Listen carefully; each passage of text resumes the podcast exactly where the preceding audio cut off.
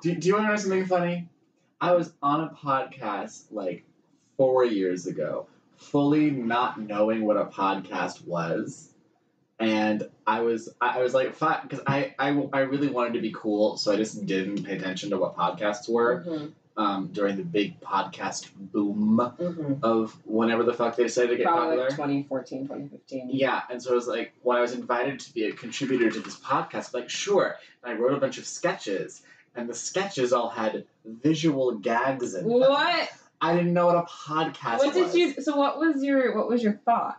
I wasn't. I didn't have a thought because I was on drugs at the time, Ah, yes. and so I was just like, oh yeah, sketches, right, sketches. And then the guys were like, hey Daniel, you know we can't see anything, right? Oh, like what? this, the, the things you write, those were visual puns, and oh. this is a pod. This is like radio. You know what a podcast is, right? I had to be like, oh, no. Oh, I would pass away. I would- almost did. I, oh, I hate being embarrassed. Oh wow. well, I was far too um, inebriated to be embarrassed. I was just like, you just don't understand my art. man." Hello, hello, and welcome to the podcast where we go absolutely cuckoo bananas over our favorite characters from Degrassi The Next Generation. I'm Keely Bell, and you can join me every week with a special guest to talk about how these characters did whatever it takes and how exactly they made it through. Also, are we going to mention that this is the second time yes. that we've had to record? Look, look, look. I was gonna say it. I am a host. I know what to do. So, um, clearly, Daniel and I just need rehearsal when we do these things, is what we're saying. Because we did that with the first episode. We tried it, didn't work out. We have to re record it. Second episode, tried it, didn't work out. We have to re record it. Why didn't this one work out? Um, well, many things. Um, I'm very loud, and we we um we, we broke sound barriers by being this close to the mic. Mm-hmm. Just you, you have to remember like keep a certain distance, otherwise suddenly um you sound like you're dying in a horror movie. Yeah, it was a it was a mic that I wasn't used to using, and so I didn't know what to do with it. So uh, we we recorded and then we listened back and we were like, ooh, our voices sound um, like the very top of a roller coaster. You know that sound? Yeah. That sound But all the time. But all the time. For an hour. Yeah. So and change. and also we weren't on our best that night. We were it was a little hot. It was a little we were I was a little just meh that day and I wasn't very prepared. Am I prepared today? Good question. But But are we hot? Yes. We're very hot. We're very attractive. Yep. Um, and since you can see this because it's a podcast, you can verify. Um, I dyed my hair pink. Uh, we are this is a week of transformations. yes. What have I how have I transformed? Um I walked I walked in front of a mirror at my job today that made me look so skinny. Yeah. this was a funhouse mirror, but but one that happened to work in her favor? Question mark. yes, that was this was uh that that was my transformation of the day. But uh welcome. I almost clapped. That was a bad idea. Welcome back. Uh if you listened to last week or you know, 2 weeks ago considering we missed a week for the day that uh we recorded and it didn't work out. But welcome back to Cuckoo Bananas, a Degrassi the Next Generation podcast, which is the official name. I oh not going to click my tongue, but I um I had said before that it was the Cuckoo Bananas podcast. I decided that that name is a little uh, little too I don't like it. So I'm doing Cuckoo Bananas exclamation point a Degrassi the Next Generation podcast. She really just wanted um, us to devolve into sort of a high school, the musical, the musical, the series, um, just reference point. So yeah, welcome back. Um, if you heard us last week, you'll know that I am Keely And I'm Daniel. and we are roommates who recently had a Degrassi The Next Generation rewatch over the summer. I am a Degrassi stan. I love it a lot, and it's my favorite show of all time. I rewatch it often. Daniel, this was his first time seeing the whole series all the way through. Yeah, I had caught it sporadically, but like was never like we're gonna watch this all the way through. But it still had a profound effect on my um on my development as a as a young teen. Yes, and if you would like to hear how it affected us as young teens, listen to the first episode if you haven't already, because we delved into how we uh, how we got into the series, and it was a lot of fun. There's passion, there's drama, there's ferocity. Uh, go check it out. Mm-hmm. Um, so yeah, uh, a little bit of housekeeping. I have created an email for this podcast so that people can email us if they please, if you want to, because you know some of these weeks we might, me and my special guest Daniel won't be here every week, but this week he is here.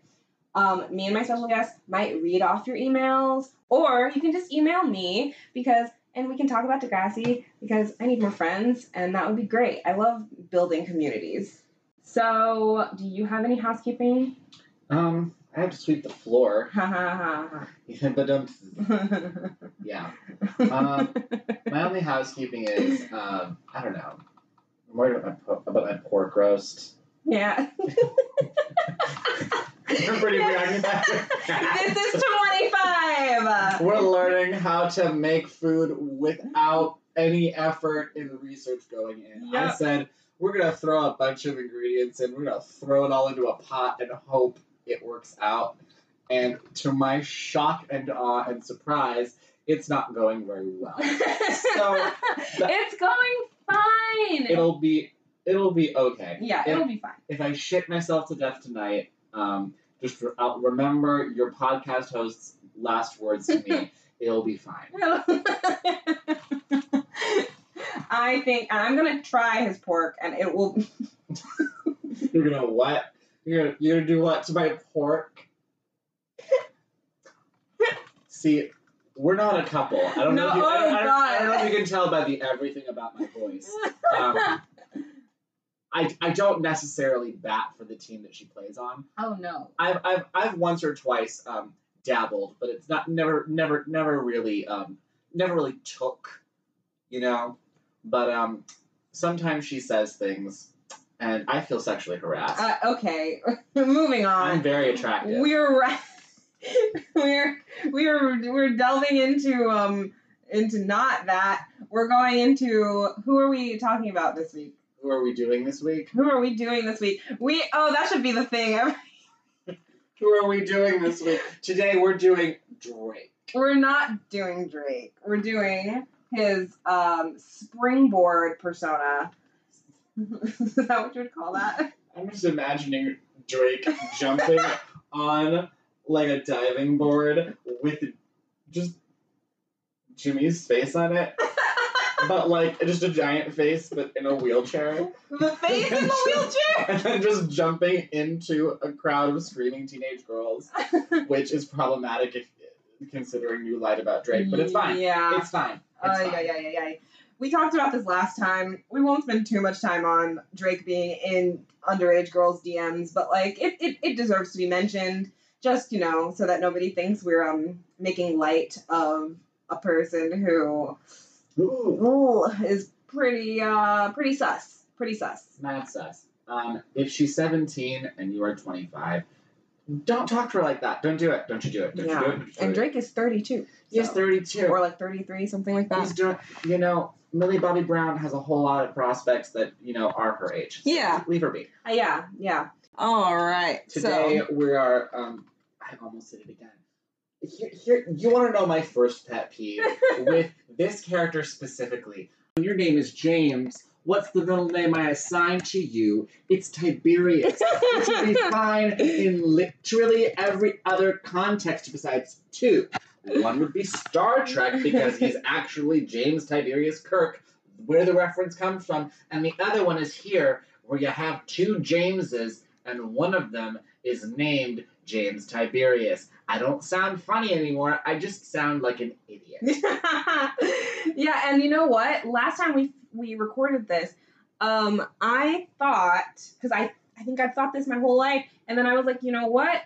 I'm gonna Google this. Jimmy's dad is not James. Jimmy is not indeed a Jimmy Jr. Nor is he a JJ. He's not a Jimmy Jr., nor is he a JJ. Uh-uh. He's an individual James. hmm He's a James, and He's is one of he is one James. James. Um, a single James. according to Google, Jimmy's dad is named Jermaine.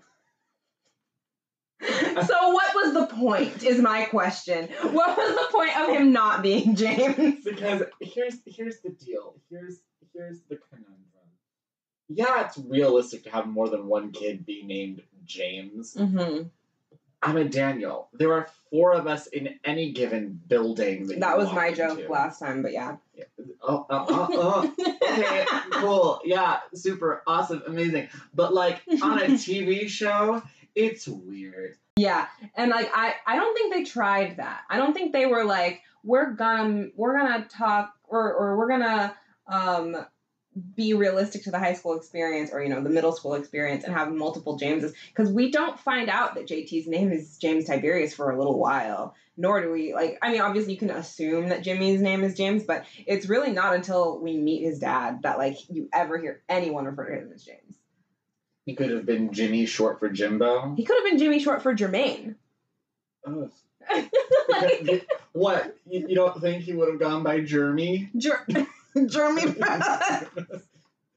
Oh, you mean Jeremy? No. No, Jeremy. Oh Ermagerd, Jeremy Burks. oh wow, a joke from the era, a little after the era that Jimmy was actually alive. yeah, I had to. Jeremy Burks. Burks. Oh, God. Yeah, so um Jimmy Brooks should we should we sum up his arc in three sentences? Okay. Yes. Do you want to go first, or Do you want to go first? see? Answering my question with another question is a bold. You're, the reason I feel like I'm the reason I did that is because you you asking it in the first place is suspicious to me. I, um, I'll go first. It'll, Okay. be, it'll be fun. Okay. He has adjusted his glasses. He has tucked his hair behind his ears. He's getting ready. I'm twisting my mustache Twisting out of my mouth because. Fun fact: when you have facial hair that's really long, it can actually just choke you to death. Something that I never saw one nefarious villain deal with. I was not prepared for this, but okay. On to my monologue. Jermaine James Brooks is a boy who seemingly has it all. Period. He's well liked, he seems to be understood, and then he is hit with a tragic accident caused mostly by his best friend. With his new with his newfound circumstances, he manages to find solace, humility, and purpose through art and the love and support of his family and friends. Oh, lovely, lovely, lovely. Now I don't remember at all what I said. Okay, Oh, I didn't even try to do that. you well, you did it pretty well. I listened back. Um, so what am I gonna say? Okay, so She is clearing her throat. thank you for uh, omitting the part where I rubbed my eyes, as if that's gonna help clear my brain. Okay, um, Jimmy Brooks starts out at the top of the world. Period. I might have to burp.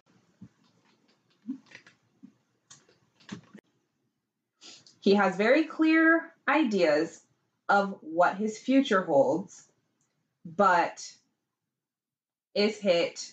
I'm, stealing what you said. He has very, very clear ideas of what his future holds, but is faced with some hurdles. Period. In the end, he perseveres and switches his game plan. Period. I went sports. I was like, we're gonna go with a sports allegory here. Yeah. he changes up his game plan, gets his head back in the game. Get, gotta get your, get his head in the game. Get you, get you, get you, get your head in the what? The game. The game. Jim, the James game. Um, So yeah, we did that. So we summarized his arc in three sentences. Now, over here on Cuckoo Bananas, a Degrassi the Next Generation podcast, we will then each go through three plot points of that character's arc and, you know, analyze them a little bit, talk about how they relate to each other and um, how they, how, and how they like help the narrative of the show, help the narrative of the character, etc., etc. So, a concept. What if we went? What Back if and we ping forth? pong? I was about to say the same thing. Okay, so I'm gonna go one, and then Daniel's gonna go one, and then it'll. Yeah. Okay. So my my first my first plot point for Jimmy is what I have affectionately called slumming it at Ashley's house in my notes. it's possibly my favorite, like one of my favorite little plot nuggets of the first season. Like it's hard to say anything from the first season is like big or like a fully realized idea because the first couple seasons are so short. But from okay, there was just a honk outside of our window. But from that first season, one of the plots that really stands out to me is the weirdly mature relationship that Jimmy and Ashley have, which we will delve into when we get to ships later on in the episode. But for now, we start the series with Jimmy and Ashley together. And and they seem cute and all, and like I said, we'll delve deeper into that when ships come up. But what I really um, loved about their relationship was that Jimmy finds his solace in Ashley when he's clearly like got some home issues going on and we've already talked about or we haven't we talked we me and Daniel personally have talked about how Jimmy's um Jimmy his character in general kind of is a subversion is that a word subversion Yeah. is a subversion of a rich boy archetype. He's rich, his parents, his dad's at least a lawyer. I think both parents are lawyers. And we go to Jimmy's house early on in the first season and we realize it's empty. He knows the pizza guy personally. My It's- roast. It's the pork. We're back. We're back. Okay. Spoiler alert. My roast did not taste like a sweaty man. it It tasted like pork. It tasted really good. I told you. Yes. I manifested that for you. She manifested that just like I manifested me shitting myself to death like Elvis and Marilyn Monroe. When? Find out next time on the podcast. Oh no, no, no, no, no. We still have we still have to talk about James Brooks. So where was I? I tried to listen back on the recording. Audacity wasn't being kind to me, so we're just we're we're just going with where we're going with. So I was at oh yeah, Jimmy's rich. He clearly doesn't have much of a relationship with his parents. He doesn't see them often. He's on first name terms with the pizza guy um, and is just like, yeah, Tony, I'll have my usual. Which, like, oh, a 14, 13 year old boy With calling, calling a pizza place with a usual. That's so sad. But um, so he doesn't. So that all we all find we find all that out, and he has been hanging out at Ashley's house way too often, just far too often for anybody's liking, except maybe Toby, because he and Toby had struck up a small friendship, and Ashley hated that. She was like, she was like, he's smothering me. He's this. He's that. And then it's my it's one of my favorite things from season one because it's a plant that pays off later. And that, as you will find out, dear listener, is something that I love. I love a plant. Her kink is um, plot herbology. Yes. She loves um, a deeply rooted um, problem that extends through multiple episodes that then blossom into a travesty by the end of the Exactly. season. Precisely. It's called good screenwriting, but I prefer that metaphor. But yeah, precisely, exactly. Um, so yeah, that so yeah, all of that happens, and then at the end of the season at Ashley's party where she infamously takes ecstasy that JT brings because he's stupid. I'll save that for the JT episode. I had a, I had a brain blast for a second there, but um, she, yes, she takes ecstasy, and then she obviously like, she kisses Sean. She does all this bullshit, loses all her friends. she she just blows up her entire life. Um, and then when Jimmy's like, "What's wrong with you?" She's like, hmm, "Jimmy, I should have broken up with you on your birthday like I planned to." Oh, just that whole that just that mic drop. I was like, "This powerful, powerful moment." And it was just, I, I thought that was the best like plant that they could have planted. It was so good. It was so good. It was excellent storytelling because like she only stayed with him because she felt bad for him, and that was sad.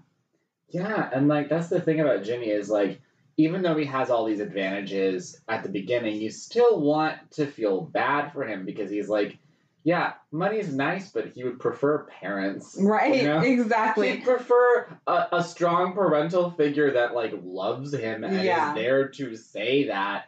And like instead he just gets a large house and pizza money. Hard to pity, hmm but still, you know, a, a, a young Aubrey Graham does a good job of making me want to feel for this young Yeah. this, this young lad. Oh yeah, totally. So, what is your first plot point to discuss about Jimmy? My first plot point to discuss about Jimmy is um, something that's timely, relevant, and all inclusive. Um, let's talk about uh, prescription medication for just a hot second. Something that I have a lot of experience with. um, you, did you know there's a medication you can prescribe that can make you forget what a podcast is? The answer is it's Ritalin. yes. It's Ritalin, it's Adderall. Um, you can jump around and you think you know everything, and that's great if you have a normal, like, chemistry brain. Mhm. Um, you go bouncing off the walls. right. And if you have a certain kind of ADD, ADHD, chemical brain, I'm also, this is not a doctor podcast, a doctor podcast. Um, there are better words for what's about to come out of my mouth, but you, you'll get the gist. And if you want to send me hatred, please do. I love that. um, where it does the opposite, where the, the medication kind of slows you down, right. makes you a little more even keyed, and um, we get both sides of that medication when um, Jimmy decides to take Spinner's Yeah. meds, becomes a drug addict Mhm. for a whole For one episode, because that's how drug addiction works. which is half an episode of Peter's meth addiction. oh, when when we get to the Peter episode, I would love to discuss. Um, let, let's trade meth addiction, shall we? I would have loved a two episode arc of meth addiction instead of what I got. So let's. But this is this isn't Peter's meth. This is Jimmy's meth. Jimmy's, Prescription meth. which they say it's like speed in the episode, right? I think Yeah. they've they they name drop speed. Yeah, and meth is speed. It Yeah. it, it takes you down quickly. It brings Mhm. it brings you up quickly. It sends you to jail quickly. so what I loved about this episode was that it really showcases Jimmy's a, a trait that I won't say is a flaw hmm because it does work for him in a lot of ways, but it also does get him into situations. He will do whatever it takes Ah, to you get said it. Mm, whatever it takes to get what he wants. Mhm. And what he wants is to prove that he's a better basketball player than one Sean Cameron. Yes. and like Jimmy's competitiveness is kind of his driving force for a lot of his characters. Like he's an athlete, so it's like he got he's got to be the best on the basketball team. He's got to be the coolest guy at school. He's got to you know all of that stuff, which is a toxic way to think because then when you are when that stuff is taken away from you, like spoiler alert happens to Jimmy. Yeah. And this is a perfect showcase of like, because him and Spinner's relationship is always like, Spinner always ends up delivering something that Oh, will yeah. take Jimmy down. Oh yeah. He's the harbinger. He's a harbinger of doom. but like never never meaning to do it. But Spinner just is like, hey, these drugs. these drugs help me. Why don't you take some? And then he does, and he gets thrown off this basketball team by one coach Armstrong. um, With his- Armstrong. With his strong arms, he just Mhm. threw that young boy off that yeah, team. poor Jimmy. He gets like that's yeah, because it's like basketball is his whole thing for a while there, but he gets kicked off the basketball team. Is this this is season two? I believe that happened. Yeah, this is season two. So he gets kicked off the basketball team his second year of being on it. and then he gets, you know, Yeah. permanently Right. not able to play basketball the way he wants to I have forever. I have a question. What's the question? Is it at Ashley Kerwin's party where she kisses Sean Cameron? Was that before or after they fought in that very heterosexual alley? Ooh, I believe. Because I know his beef with. Sean is one of those things where it's like Jimmy's a bit of a dick Mm-hmm. for a while. And then I remember like there was a, a pointed targeted reason why Jimmy would be against Sean because Sean's Yes. a good basketball player despite being all five foot nothing. He's still g- a, a competitor at basketball with Jimmy Brooks. yeah, somehow. I guess that's middle school basketball That's for middle you. school basketball for you. But no, this is So it's like I, I love this idea of introducing a character who is poised to be sort of protagonisty and like you know someone you root for, but he really is just kind of a douche nozzle to like Toby and JT and Sean and you know, but we give him reasons and he's not you know. He's not a bad guy. He's just a 13 year old boy, and 13 year old boys can behave dumb. yeah, I was wrong. The fight is immediately before Ashley's party. Okay, that makes Mhm. more sense because, like, Yeah. you know, because I, I love the tension they build where it's like we have Jimmy who's on top, and we give we give a black character popularity and you know wealth and prospects and everything, and we introduce this sort of white trash quote unquote Yeah. you know character where it's like you'd think the the topic would be about obviously racism. Yeah. But it's not. It's more layered than that. Yeah. And they don't introduce that, and I think that's an interesting choice. I still don't know if it's the right choice. I think the reasoning for it is because they didn't want anyone in in universe to necessarily question why Jimmy is rich or why he has the things he has, why Liberty has the things she has. Like they didn't want the like maybe racism has a place in this universe, but it's not like where people are questioning how a black person can be well off. Yeah. I think that's kind of the intent behind that because like we see that again with Liberty later in the series with um season eight when Yeah, they're in college. That, that fun sorority. and the sorority thinks that she's poor, but then her poor. But then Emma's like, Liberty, you grew up in a two-story house with a swimming pool in the backyard. What are you talking about? She'll do whatever it takes to get ahead. Yep. Um, but yeah, yeah, I, and I kind of like I like the choice that they make with characters like Jimmy and and Liberty and Hazel to an extent with that, where it's like no one really ever questions why Hazel is the way she is. you I know, like a lot. but I mean, like, no one ever questions why Hazel is, you know, why she talks the way she does, why she dresses the way she does. Like, she was never urban, quote unquote. You know, I kind of appreciate having those unquestioned um, dynamics for black characters. Yeah. Yeah, because that way we can just be like, we can just exist, and then the racism comes, you know, where you least expect it. Which Jimmy, we, I mean, we, Jimmy doesn't have like a racism plot really ever. Yeah, there, there are microaggressions everywhere, but Yeah. like it's it. Th- there's no planted racism plot. Not until um, a, a Mr. Danny Van Zandt comes to the scene. Yep. We stand. We, Mr. Danny Van Zandt. Honestly, like, A Danny Van Stant. oh, I am a Danny Van Sant, and and um, As opposed to the um, other name would be a, a Stanny Van Zant. wow, that would have been so so much easier to say, but I've committed. Uh, but um, honestly, he's one of those characters that, as I've aged, he ages way better. Like I, when I was younger, I didn't give a shit about Danny Van Zandt, and now I'm like, we stand. Like, oh, you mean that hot, hot, hot man? You mean that hot boy with the curly, curly hair? I, I love him. He did that for us. He did that for us. Um, and Jimmy Brooks paved the way. Yeah. So what were what, what were we talking about? We were talking about your second plot point. Oh. No, we weren't. But okay. Um, my second plot point. I'm just gonna go right into it.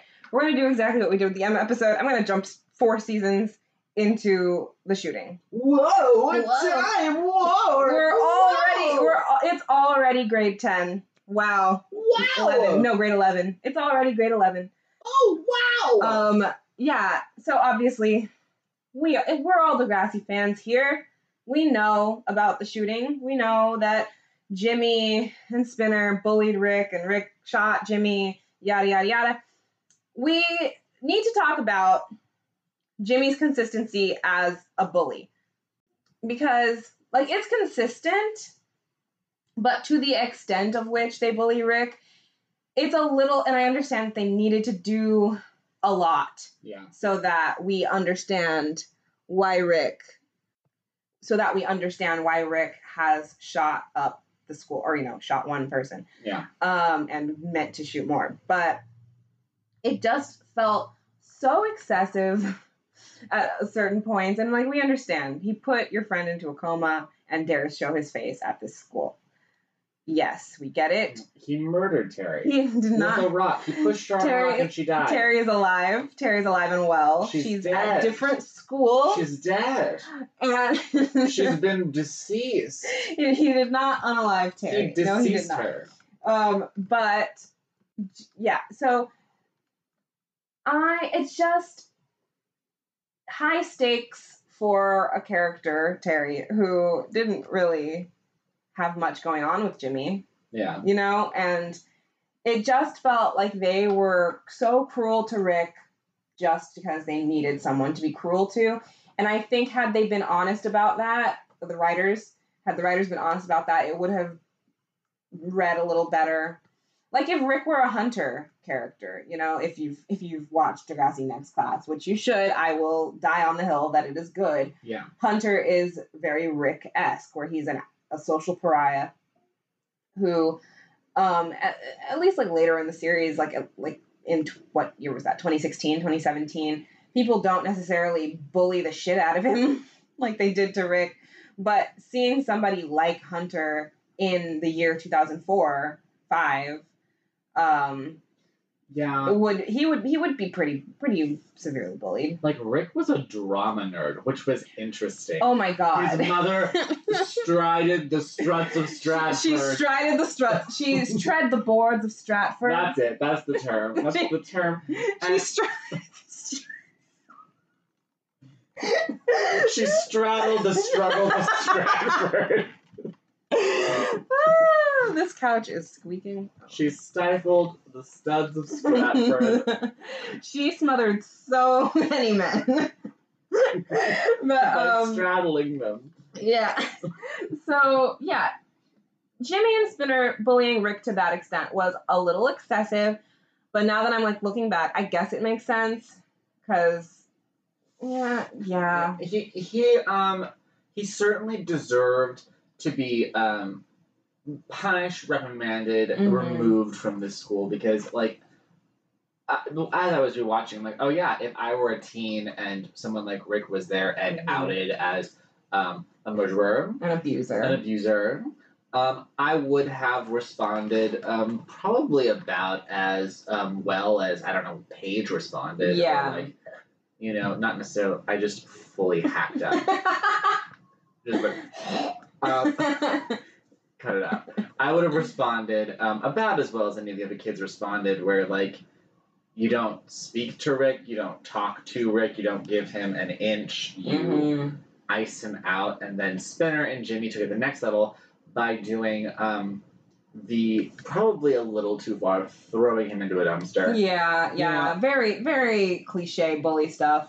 Yeah, like Rick wanted to stay at a school where no one liked him. hmm And that really was what the tragic thing of it was like Rick didn't want to move again. And, Yeah. Like his entire school voted and was like, "You're eliminated. Get out of here." Yeah. And unfortunately, when you resist, that means you make you make it worse. Right, exactly, exactly. So yeah, they they bully him pretty severely, and it's hard to watch because you know that Rick is just a ticking time bomb at this point. And then obviously Whack Your Brain happens. Um, and Jimmy, at this point, Jimmy and Rick have kind of befriended each other by doing Whack Your Brain together. And they're like, and Jimmy's like, hey, this fucking nerd has changed maybe and is okay. I'm going to be civil with him, which was a beautiful, bold choice on his part. A very mature thing for a um, for a 15, 16 year old boy. Yeah. And that, I, that's another running theme here is that Jimmy gets a lot of maturity. Jimmy, his like, Jimmy's probably one of the most mature characters on this show, right? I mean, like tr- trauma really does give you. But I mean, like before, even before the shooting. He, uh, like, but he still has the trauma of like having to take care of himself for most of his life because Yeah. his parents aren't around, and Yeah. like, you know, we're doing the thing of like, I have to constantly earn my way into the good graces of people around me. Mhm. Like, I feel like I have to constantly be the best, otherwise, I lose my friends, I lose my Right, family, I lose everything, and you know. So when the when the moment comes where something big, big, big happens to him, Mm-hmm. you know, he's already had to grow up pretty quickly. So Yeah. like, you'd you'd expect that from him. Yeah, yeah, definitely, definitely.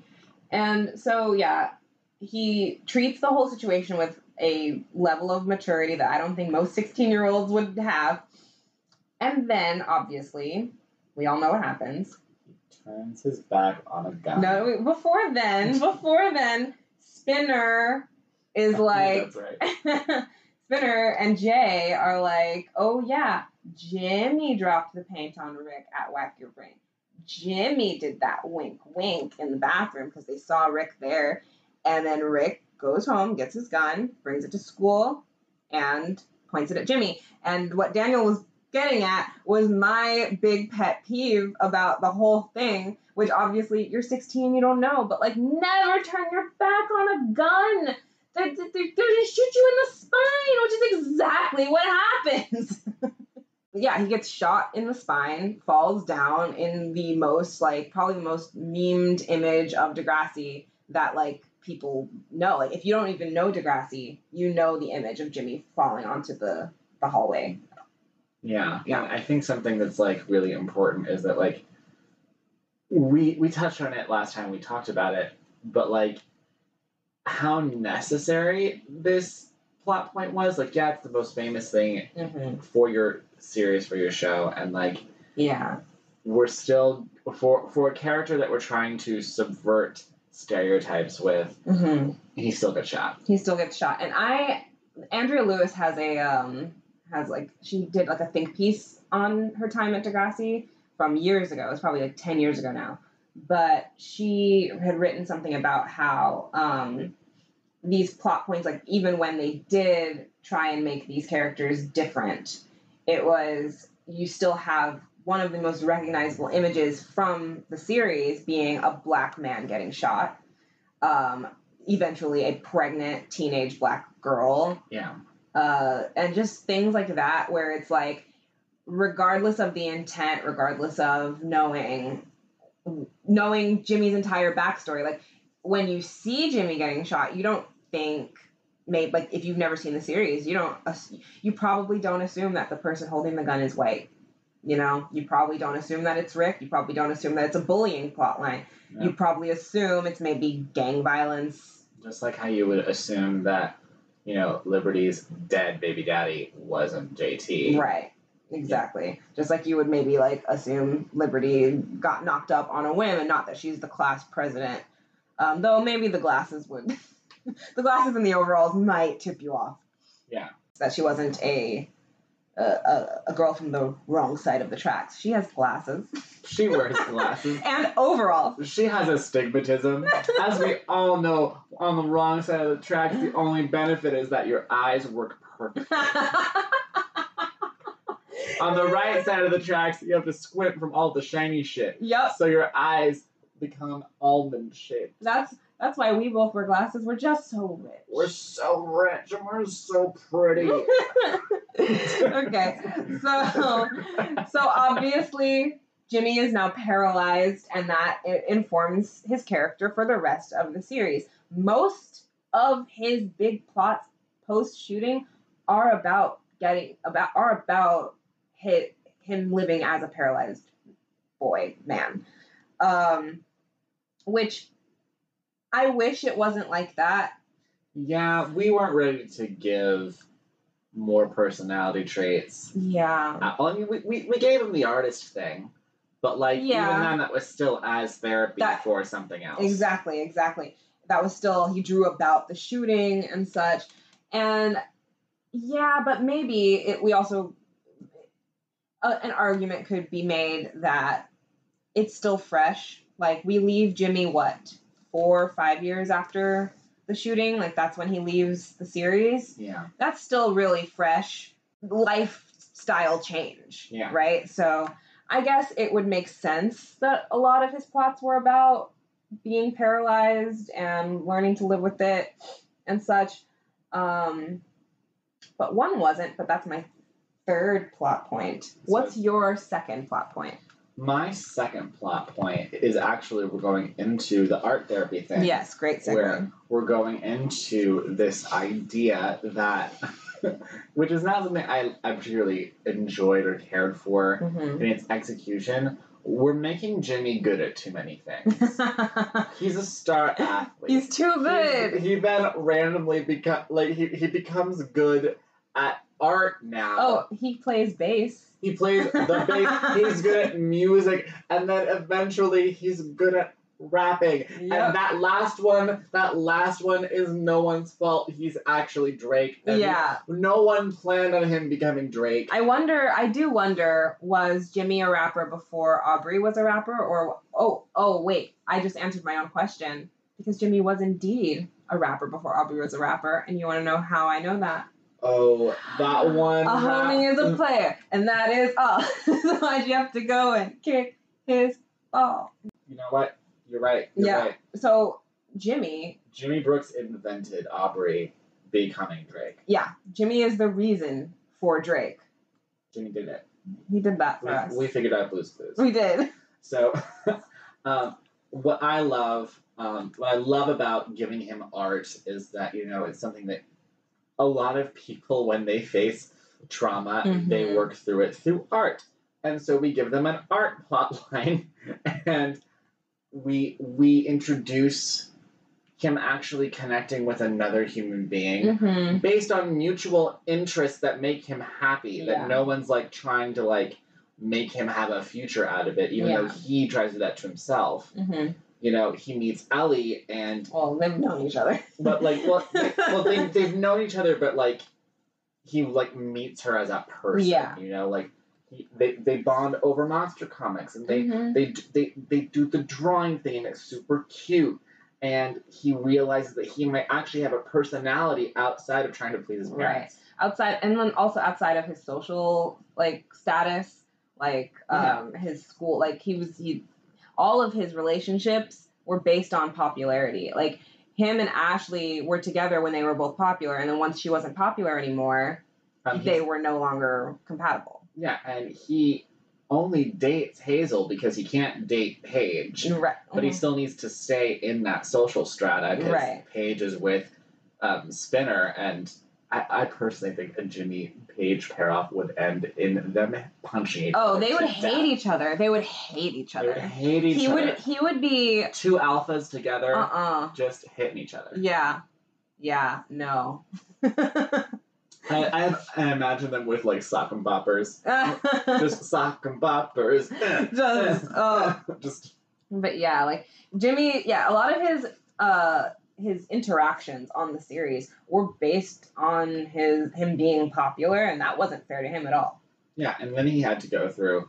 Now that he's paralyzed, he has to go through the pity plotline. He has to go through the, you know, how am I in relationship to basketball plotline, where he Mhm. where he fudges that up because he's not going to play for the Paralympic League. Right. He tries to coach basketball, and we have these little shit Niners Right. uh, coming and questioning him. yeah, I think Derek was a tenner, but yeah. Derek was a tenner. Yeah. R.I.P. Derek. R.I.P. Derek. I this isn't a Derek episode, but I I I'll go ham on my uh, why Derek Haig deserved better spiel eventually. another time.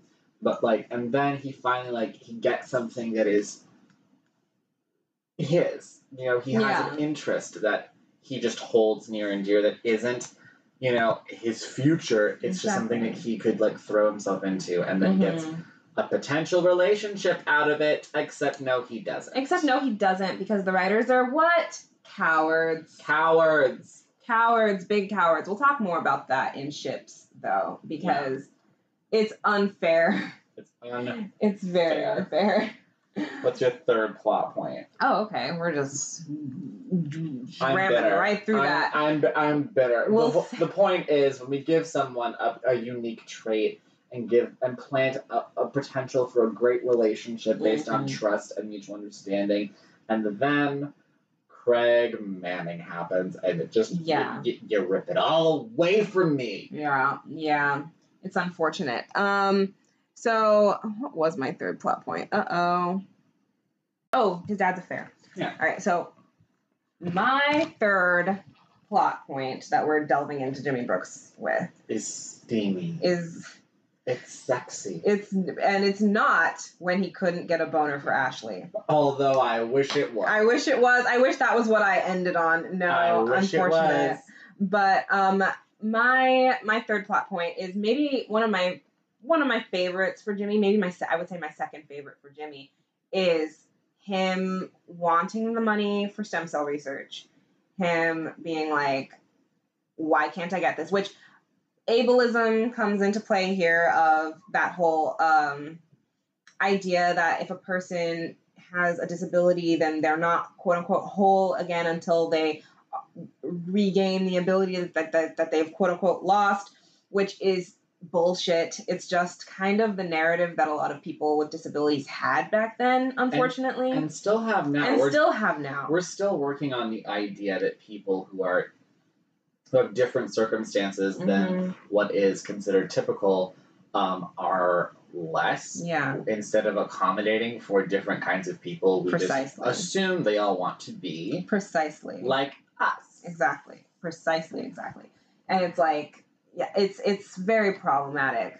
However, if we are living within the Degrassi the next generation universe and it was Jimmy's conscious choice that he really really wants this stem cell uh, treatment, I have to support him. Yeah. And so he wants that, right? But his dad's like, "No, no, no, no, no. I'm not going to sign off on that." Blah blah blah college, blah blah blah this and that. And Jimmy's like, well, fine. and at first he's like, mm, my dad's not letting me. But then he discovers that his dad is having a what? An illicit affair, in the words of Taylor Swift. And he does the most ballsy shit ever and blackmails his dad. Imagine blackmailing your dad. which time did I blackmail my dad? and it's it becomes clear in those like in that point of the series like that kind of season six season seven where jimmy um is clearly dependent a lot on his father um because like his father drives him places and all of that kind of those like little comments that he makes about like oh yeah my dad has to drive me here or like when they're doing the t-shirt thing and his dad is picking him up from the the store and he's you know obviously had to give up a certain amount of his perceived independence from before um, this Yeah, accident. He goes from latchkey kid to um, never alone. ever. Exactly, exactly. And so he has he has a very slow and simmering um, growing resentment for his father that I am not even to mention the the fact that his dad keeps trying to pressure him to do things that he doesn't want to do, such as compete in the Paralympics and yada yada yada. Um, or what was it? Para, yeah, It, was the it was a the para um like para, like the uh, such as compete in the um, in, bas- in wheelchair basketball. yeah, in wheelchair basketball. And so he has this like slow simmering resentment growing for his father that reaches a peak when he discovers that his dad is cheating on his mom. And he's like, "Hey dad, so about that money we were talking about." And he gets it. He gets it out of his dad. And do they they don't they don't he never reveals that No, the affair don't. happened, which I love that as a little power play. Yeah. And they're also rich, so like it's one of those rich people We, we, we don't secrets. we don't get into the aftermath of rich person affairs until we get to the Hollingsworth. Oh, Jimmy Brooks was the blueprint Blueprint. for Miles Hollingsworth. But yeah, so I I loved that. I I don't know. It's just it just felt like such a peak moment of power for Jimmy. Since you know in universe this is his ultimate goal, and he his dad is keeping him from his ultimate goal yet again, and he's he just like he sticks it to him and like you said it's like a it's like a big teenage fantasy of being like justice or Yeah. just like not even justice but like holding something over your parent is such uh it's a great feeling It's delicious. Mhm. It's it's it's the best cake you could ever serve. It truly is. Yeah. So that was those were my three plot points for Jimmy. I I'm, I'm gonna try and tie those all together. It's like a very um ooh, it's like it's a I don't know what to call this, but it's he starts out at the top. He has his lowest peak, obviously, and then he works himself back up to a point where he is at, if not at his same peak, um, if not at his same high peak, then he is now at a new version of what it means to be in control and powerful. Yeah. He has a surface level version of power, Mm-hmm. and then he loses that surface, and then Yeah. through all that that he has to then go through being at the bottom and, and not really having any agency, he then develops new agency Yeah. that is real. Because also he doesn't like break up with his dad. Oh no. Like, they're still cool. Like in my third Break plot up with your dad. Break up with your dad. Break up with, your dad. I'm bored. Break up with your dad. Remember when they started a T-shirt shop? Remember when they called it Squatch? Swatch designs, which I bet Craig needed. I, Craig should have requested a royalty from that. Like you can't just call something Squatch Designs after the band that Craig started, and not expect to pay Craig at least three cents per T-shirt. Ugh. and like it's it, it it's really something where like again Jimmy's just trying to be an artist and Spinner is trying to market off of it because he's upset because he mm-hmm. doesn't want to be a cop or a rodeo clown. and so he's like, I could be partnered up and make t-shirts, man. yeah. And it doesn't work out. They end up getting robbed, but like but like through it, it's like, wow. We get to see Jimmy and Jimmy's dad have an actual moment where Jimmy where Jermaine Jermaine. Jermaine Not tell, James.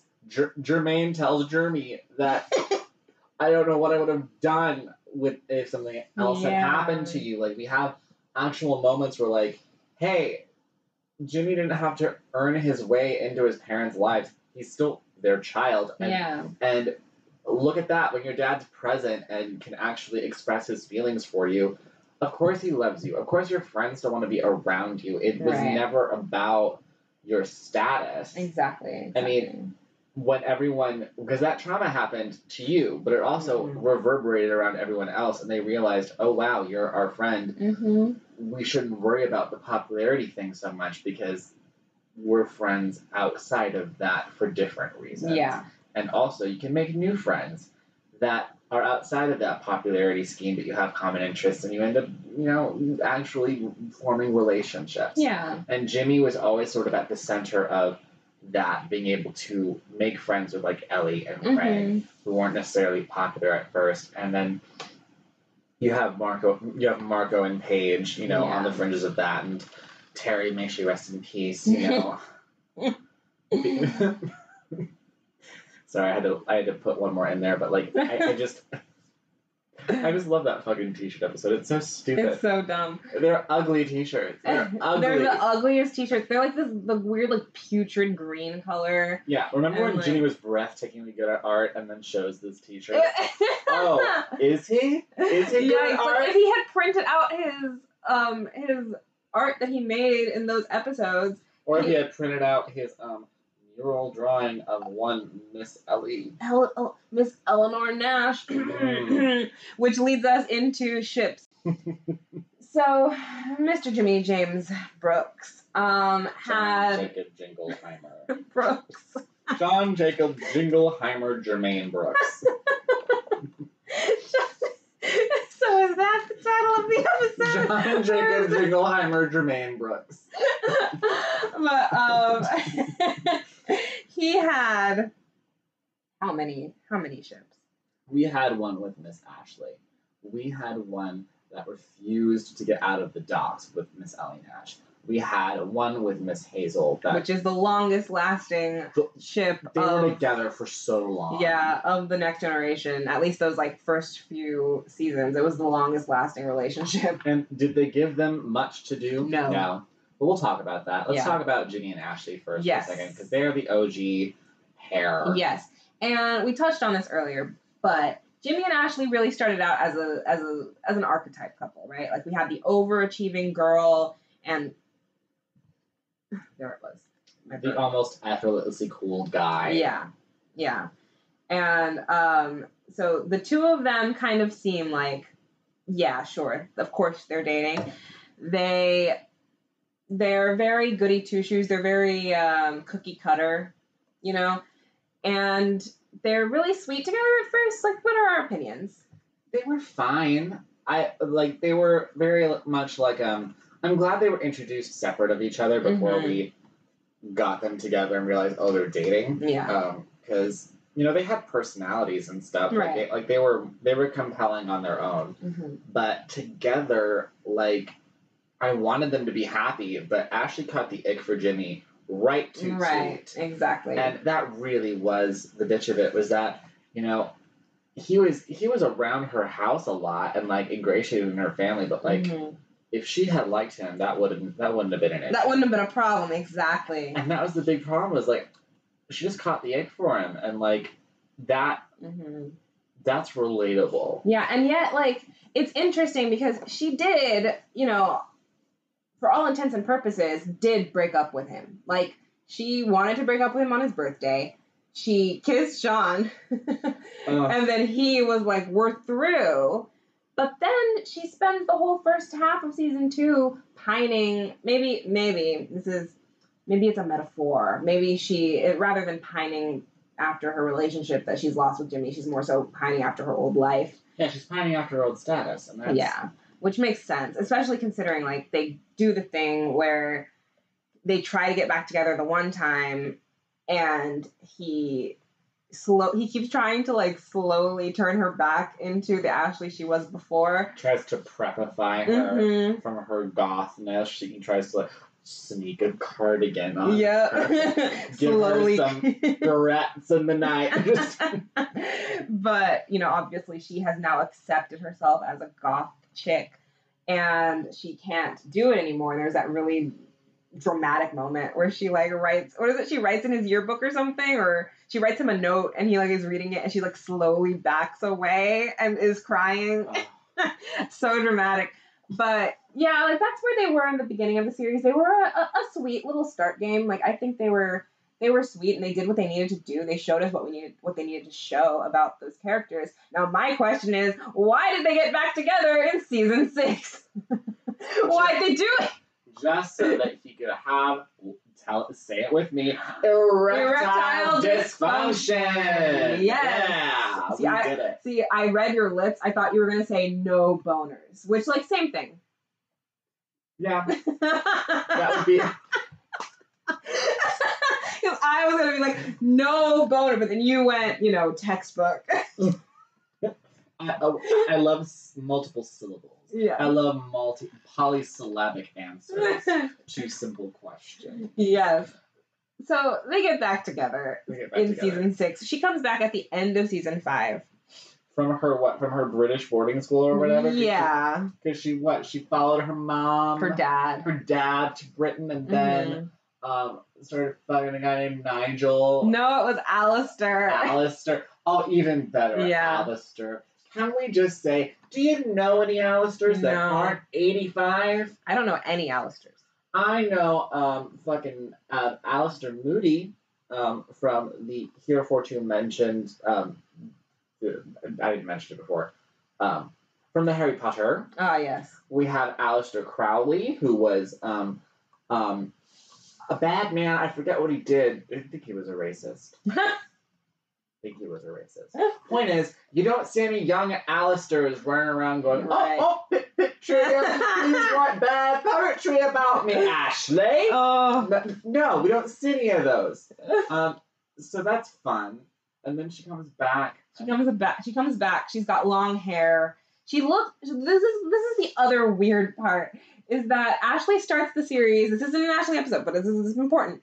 Ashley starts the series as a as a prep, right? Collared Yeah. shirts, mushroom hair, all over. Then she becomes goth. Then she becomes kind of like a punk. Then she leaves, comes back, and is suddenly a little urban. Just a just a smidge, like enough to when I was at first watching these seasons and Melissa McIntyre's coloring, I went, "She black?" yeah, I can see how you would make that um make that question because it, it's a little it's it's a no, but right. but she's a little She's a little, she's olive toned, yeah very olive. so I wonder if they did that to Ashley to then explain, I guess, why she and Jimmy get back together. I don't know. She came back from England with a tan. Yeah, which is, sus already. which is Sus sus. already. And then like yeah yeah so this new Ashley new Ashley comes back comes New Ashley, much like New Coke, was not accepted with open arms. exactly she's not even a season regular No, she just comes in to give Jimmy a non-boner Yeah. and leave. no she gives Jimmy a non-boner she makes music and he shits on it Oh, right. And, she removes. and she removes his track which when I say shit on it I mean he made it exceptionally better yeah. um, she removes his track, and then he is angry at her for removing his track. So he does the most iconic move ever, which is rolls over her foot with his wheelchair. Same energy as when she came back to school that following year after kissing Sean and goes, "Hi, Jimmy," and he goes, "Don't talk to me, slut." Yeah. Just, just very, um, very much just um, a closer move. Just, just right in the face. this is not this is not a slut shaming podcast, No, but not. like um It was a good line. It was a good line. It was iconic. That moment, iconic. But yeah, so Jimmy and Ashley, they were fine while they lasted, but ultimately, like, their conflicts of, I don't know, it's not even like conflicts of interest because they're both interested in music, but it's more so like Their they're- personalities don't work. their personalities, their creative differences Yeah. don't work. That's what I was looking for. Because also Jimmy is unfortunately just better at music, even though Yeah. music was Ashley's thing. It was Ashley's thing. and then he ends up being better at music, and he wasn't even interested in music, He- guys. All he did was play bass while Craig sang. Yeah, like- he played bass, then he started rapping, and then he became Drake. Yeah. exactly. Or Unfortunate turn of events. yeah, did he play bass or did Marco play bass? There were three guitars on that stage. Too many guitars. No one was actually playing any of these guitars. just so that we're just so we're clear. Except Jacobs. Except Jacob scene, but Yeah. that'll be a different episode, different time. Yeah. Um. So, yeah, Jimmy and Ashley, they were fine. They're fine. They're fine.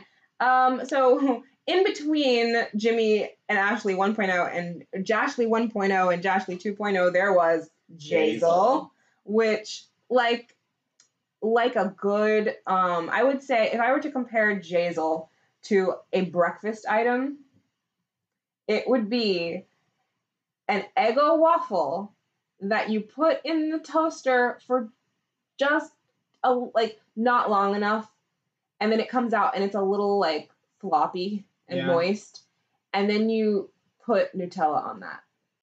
You Yeah. know? Uh, no, I understand what you mean. It, they're they they're they're a lovely. They're comfortable. Yeah. You know, they they get together with no real false pretenses. Like, hey, you're popular. I'm popular.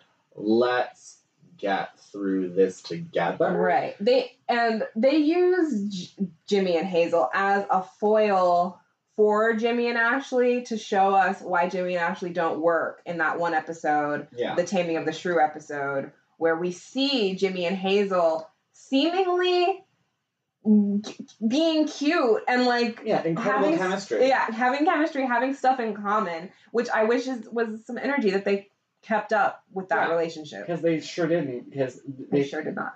they really did forget to give Hazel any personality Oh, traits that lasted more than an episode long. Oh yeah, like sh- shit on shit shit on the black characters all you want. Degrassi doesn't do a good job with them, but at least fucking like Marisol had motives and a personality. Yeah, her personality, we get to see continuity in her behavior. Right, exactly. Whereas Hazel just kind of drifted along with whoever she was with. Like she was Paige's lapdog, she was Jimmy's girlfriend, Yeah. and that's kind of it. She was supportive of Terry when Terry needed like um I like she she was she was very supportive or very mean depending Yes. on what you needed her to be. Precisely. But she was never driving her own narrative. She was always attached to someone else, which is another thing we love to do to black girls Yeah. and black guys. We attach them to um, a whiter person and let them Exactly. on. And and um, the actress touched on that. where yeah. That's how she felt, and she wasn't wrong. No, yeah. It's just yeah, Jimmy and Hazel were fine together. Like they were cute uh in the Breakfast Club episode when he put that necklace on her. And then they kissed and it was a really good kiss. Coronavirus. Coronavirus. But um yeah. So I guess oh yeah, one of my favorite Jimmy and Hazel moments was when it is grade 11 prom and Paige has been having the shittiest prom experience ever. Like she's broken her leg, Manny's wearing her dress, like everything's just gone to shit, and she goes on this whole rant about how awful her night has been. And Hazel like just curb stomps her and goes, "My boyfriend got shot this year."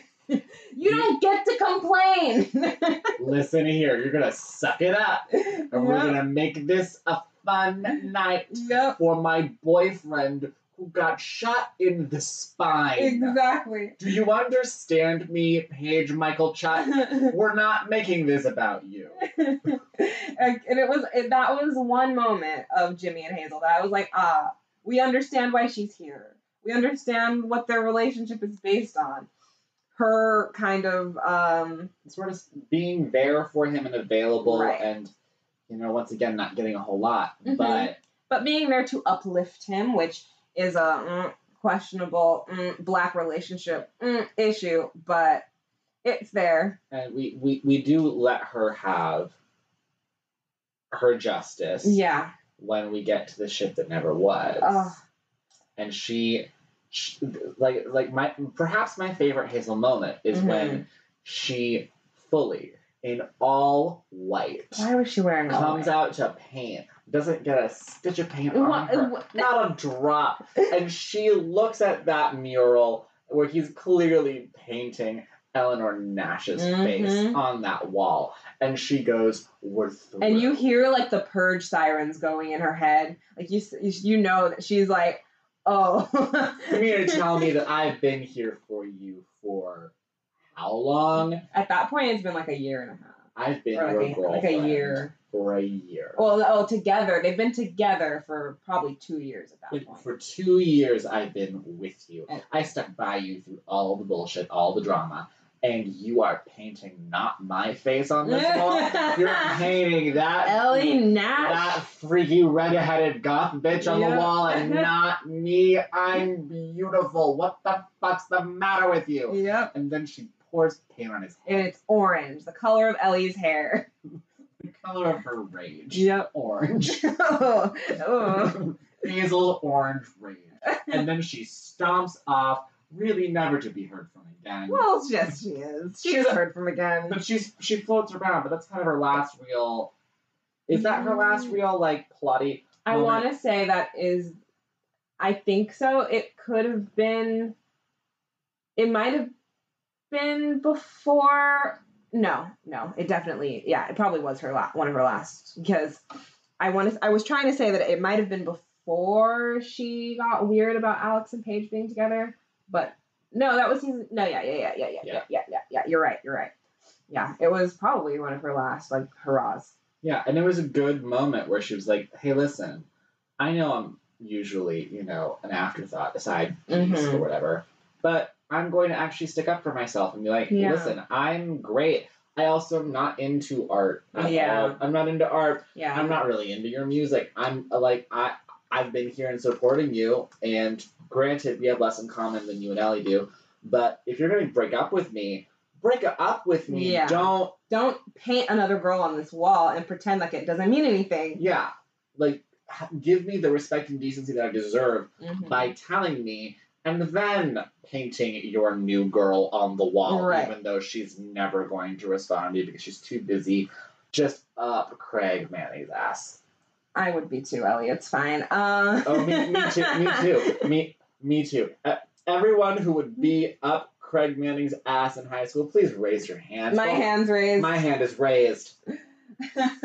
but yeah, so Jazel, they they had their time. It was a nice arc for their relationship, I would say. I wish there were more things to deal with uh in their relationship in the middle a little bit, but you know, they did what they did.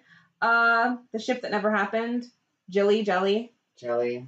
Um, I'm jelly that it didn't happen. Yeah, I'm sad about it. It would have been great. It would have been great. I do love like this is no disrespect to Craig and Ellie. I am probably no, I won't I won't claim that, but I love Craig and Ellie. I think that they're an excellent uh an excellent teen drama ship, Yeah. but give Ellie a mid game. She only had Sean and then oh right. Now I'm mad again. She does the story the No, time. last episode when we recorded this the first time, I had the realization that if Jimmy and Ellie happened, we would have spared ourselves two seasons of Ellie and Jesse, and now I'm mad again. I want you to understand that my roommate has full luscious lips, and then when she hisses about that particular man, she goes full Reba McEntire on the front lip, where it just disappears and it becomes this hiss, and it's. It's a beau- it's a beautiful thing to watch the facial journey. Too bad that it's a podcast and we don't have visual components. right. But it, it truly is. Um, the reason why I watch this show, we have very strong emotional responses, and we get all of our um, all of our bottled up feelings out exactly. at ain't shit men. Exactly. And Jesse is the ain'test of ain't shit. Yeah, he he is not not is not not not is not not shit. Yeah, exactly. And like we would have we if we had Jimmy and Ellie, we could have spared ourselves Jimmy and Ashley 2.0. We could have spared ourselves Ellie and Jesse Rush and fucking Boss mm. Man. Ugh, gross, disgusting. Yeah. If you like, if you college freshman, if you meet a senior guy and he calls you Frosh the entire time he knows you, it's not cute. Don't fuck him. It's disgusting. Don't fuck him. disgusting. It's disgusting. Exactly. So yeah, if Jimmy and Ellie happened, we would have spared ourselves two seasons of disgustingness. And that's all I have to say about it. Yeah. So what about um Jimmy's Endgame? Jimmy's endgame. So her name was Trina, correct? Trina. I keep on wanting to call her Trish. It's never It's been not- Trish. You know who Trish is though? The A host. host plant. Trish. She's a host plant. but uh, th- th- that'll be that'll be season eight or nine or whatever. But um, I like like we don't know much about Trish, but what we do know of Trish is that she's her his her relationship with Jimmy is kind of like his almost relationship with Ellie, where it's he meets her and she brings out a side of him that he didn't know was there. That kind of aforementioned point in his life where he was seeking independence and seeking agency, and he meets Trina, and she can drive a car. She can like she's I think on walkers, yeah. Yeah, and against better judgment, also on dreadlocks. Yeah, yeah, yeah. We don't have to. Yeah. Unfortunate, but like, A, a, a blonde dreadlock usually is a harbinger of doom for me. yeah, But we weren't there yet in society, and so she's just fine. she's just fine. Yeah. Society was like, we'll do this to her and Jane, and then we were all like, no.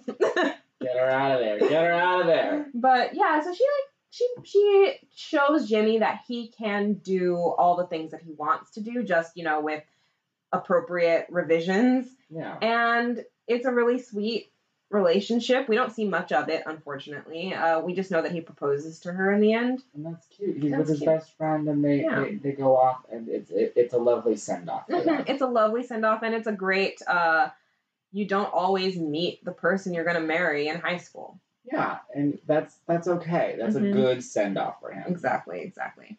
Um, so yeah, that's Jimmy's ships. Did we have anything else to say about those? No, I think we're good. We can move on to our We can move on to our anecdote. anecdotes. Yes. Um, so if you're new here, this is our second episode. but if you're new here, we have a little structure going on. we have a structure, and every episode at the end, after we've gone through this character's arc, we then share um, our own personal anecdotes about a time that we were such a character we're talking about. So this week, Daniel, what is a time that you were such a Jimmy? I was such a Jimmy when I stole medication that wasn't mine. No. it's, it's fine. Um, there are a lot of times when I was such a Jimmy. Um, I relate to him in the way that you know, again, having to constantly feel like you need to be the best. yeah. So that's something I, I always want to be the best, the best that I can be, really. Mhm. Um, and I think like this is this is not a physical something that I have to deal with, but it is like a, a mental thing where like once you have a mental health issue and it sort of Mhm. breaks through, we can talk about this more with Craig. Right. But like having it broken to you that you're given circumstances as a um, straight A, you know, um, top tier, you know, advanced kid, that part Mm-hmm. is going to change due to limitations Right. that you can't control. You know, it's not necessarily your fault that something happens and all of a sudden your brain chemistry changes or your body changes and Right. you can't do the things that you thought you were able to do. And um, the response is, you know, life's unfair. We don't know what Mm-hmm. to do about it and we have to rediscover everything. And just like, you know, when I had to um, when I had to go away for a while to do to handle some brain injuries that I did to myself that also happened naturally, you know, when you get to the age of eighteen or nineteen, sometimes the mental Ill- the mental illness isn't it they happen. Yeah. So you have to reassess what you want to do. Yeah. And one of the things that Jimmy does really, really well is he is able to stick and move and find solace through his art and Mhm. actually assess that the people around him want him for more than just what he achieves. Yeah. And I found that, you know, much like how Jimmy made great choices with his friends and, you know, his family, you know, chooses to stand to stand by him, I also made pretty good choices and Yeah. the people stood by me too. And, you know, that's something that I think that's really the, the strength of Jimmy Brooks is something that I admire and hope Mhm. to sort of live with, you know. So there wasn't like one particular time, but yeah, that whole arc I really, really identify with it Mhm. because And just to, I know a lot about Daniel's life. yeah, but like um the fact that Jimmy does ice out Spinner for so long, yeah, it definitely like it's a it's it's important for him. Like it's important to cut out people who you feel aren't serving you at a certain point in your life. When, you know, obviously for Jimmy it was Spinner getting him shot that he was like, "Look, man, I need space." yeah. I need to draw a line. Yeah. And I feel like you've done that a lot with your life and yeah, you've done that a lot with your life and keep making sure that you keep the people around you um are that are people that are actually Who don't cause me to um, get shot in the back. Exactly, exactly. When Yeah. when were you such a Jimmy Brooks? Well, I was such a Jimmy when I decided that I am a writer. uh, we talked about this before, but I, um, for a long time, spent my whole life pretty much thinking I'm, you know, I'm an actor. I'm, a, I'm kind of a singer. That's my preferred art. I went to theater school and all of that kind of stuff. And it, and then I realized after I graduated that like the business is kind of slimy. Hollywood's pretty gross. Um, theater isn't much better. So I was like, I don't know if I want to be an actor. And so I had to kind of reassess my identity. And then I realized wait a second, I've been writing basically my entire life for fun, which is something Jimmy does with his art. He realizes, hey, art has been something I've been doing for like to, to cope for a while. Why don't I actually claim what I am? Because it's like, it's, it's easy to have a hobby and like feel as though you can't claim it as a thing if you're not making money off of it. But you're a writer even if you're you're a writer if you're writing, even Yeah. if you're not making money off of it, just as Jimmy was an artist w- without his art being seen by anyone but himself. And so I would say I was such a Jimmy when I finally, a couple years ago, decided to say, hey, I am a writer. I write things and I enjoy doing that. And I tell narratives and stories. So that's when I was such a Jimmy. Yeah. Yeah. I love that for you. Thank you. I love that for me too. It's still weird to say like out loud. Yeah. Like I'm I'm a I'm a I'm a, I'm a, writer, which is like you you fear what people are gonna say. Yeah. And as someone who wanted to be a writer since he was like an infant, mm-hmm. like I learned how to write and like I'm just going to write things for the rest of my life. Yeah. And being around you and having to sit and just wait for you to come to the realization because it's it's, it's a lot like you can't tell anybody nobody. Right. You can't tell anybody nothing. That's that's the phrase. You can't tell anybody nothing. You can't tell anybody nobody. You can't tell anybody nobody. You can't tell anybody nobody nobody nobody nothing. Um, but like when you were like just mentioning like, oh yeah, I have this idea. Yeah, I wrote it down. It's like, oh, so you wrote a thing. Yeah. No, I didn't No. write a thing. I just wrote a thing down. I don't understand the difference of that. exactly. it was because they're the same picture. Yeah. They're the same thing. Simpatico. It's the same thing. But yeah. So I guess that's that's Jimmy. That's a wrap on Mr. Brooks. That's a wrap on Jimmy Brooks. We we tackled it. We did it again. on John Jacob Jingleheimer, Jerem, Jermaine. Jermaine Jeremiah Brooks. Uh, oh, we did it. Yeah, this was a fun one. I I feel a lot better about this one. yeah, I feel vindicated. I feel Mhm. validated. I feel like we got a lot off our chest. Yeah. This was cathartic. we did it. Mm-hmm. So, um, let's share share our socials. That was about to be a tongue twister. Let's share our socials. I'm known as Danny Boy Herman across all platforms. Where are you? I am at OMG It's Key across most platforms, such as Instagram and TikTok. And you can email us or just me. Um, you can email me at cuckoobananaspodcast at gmail.com. And if you want to reach me, um, send a carrier pigeon, and I may respond. Or send it to the email and put in the subject line that it's for Daniel. Okay. And I won't look at it. I'll be like, I'll, I'll cover my eyes and I'll send it to him. I'll forward it. I feel like she'll read it anyway, but it's okay.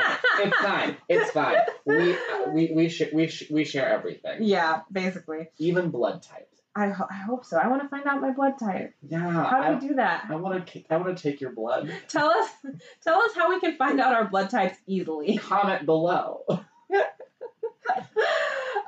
is that it? I think That's that's, it. All right. Thank you guys for listening. We will be back hopefully next week with I believe it's going to be an Ashley Kerwin episode and I believe it's going to be a different special guest. So stay tuned. I'll be present in the comments, cyberbullying whoever it is. Goodbye. Bye-bye.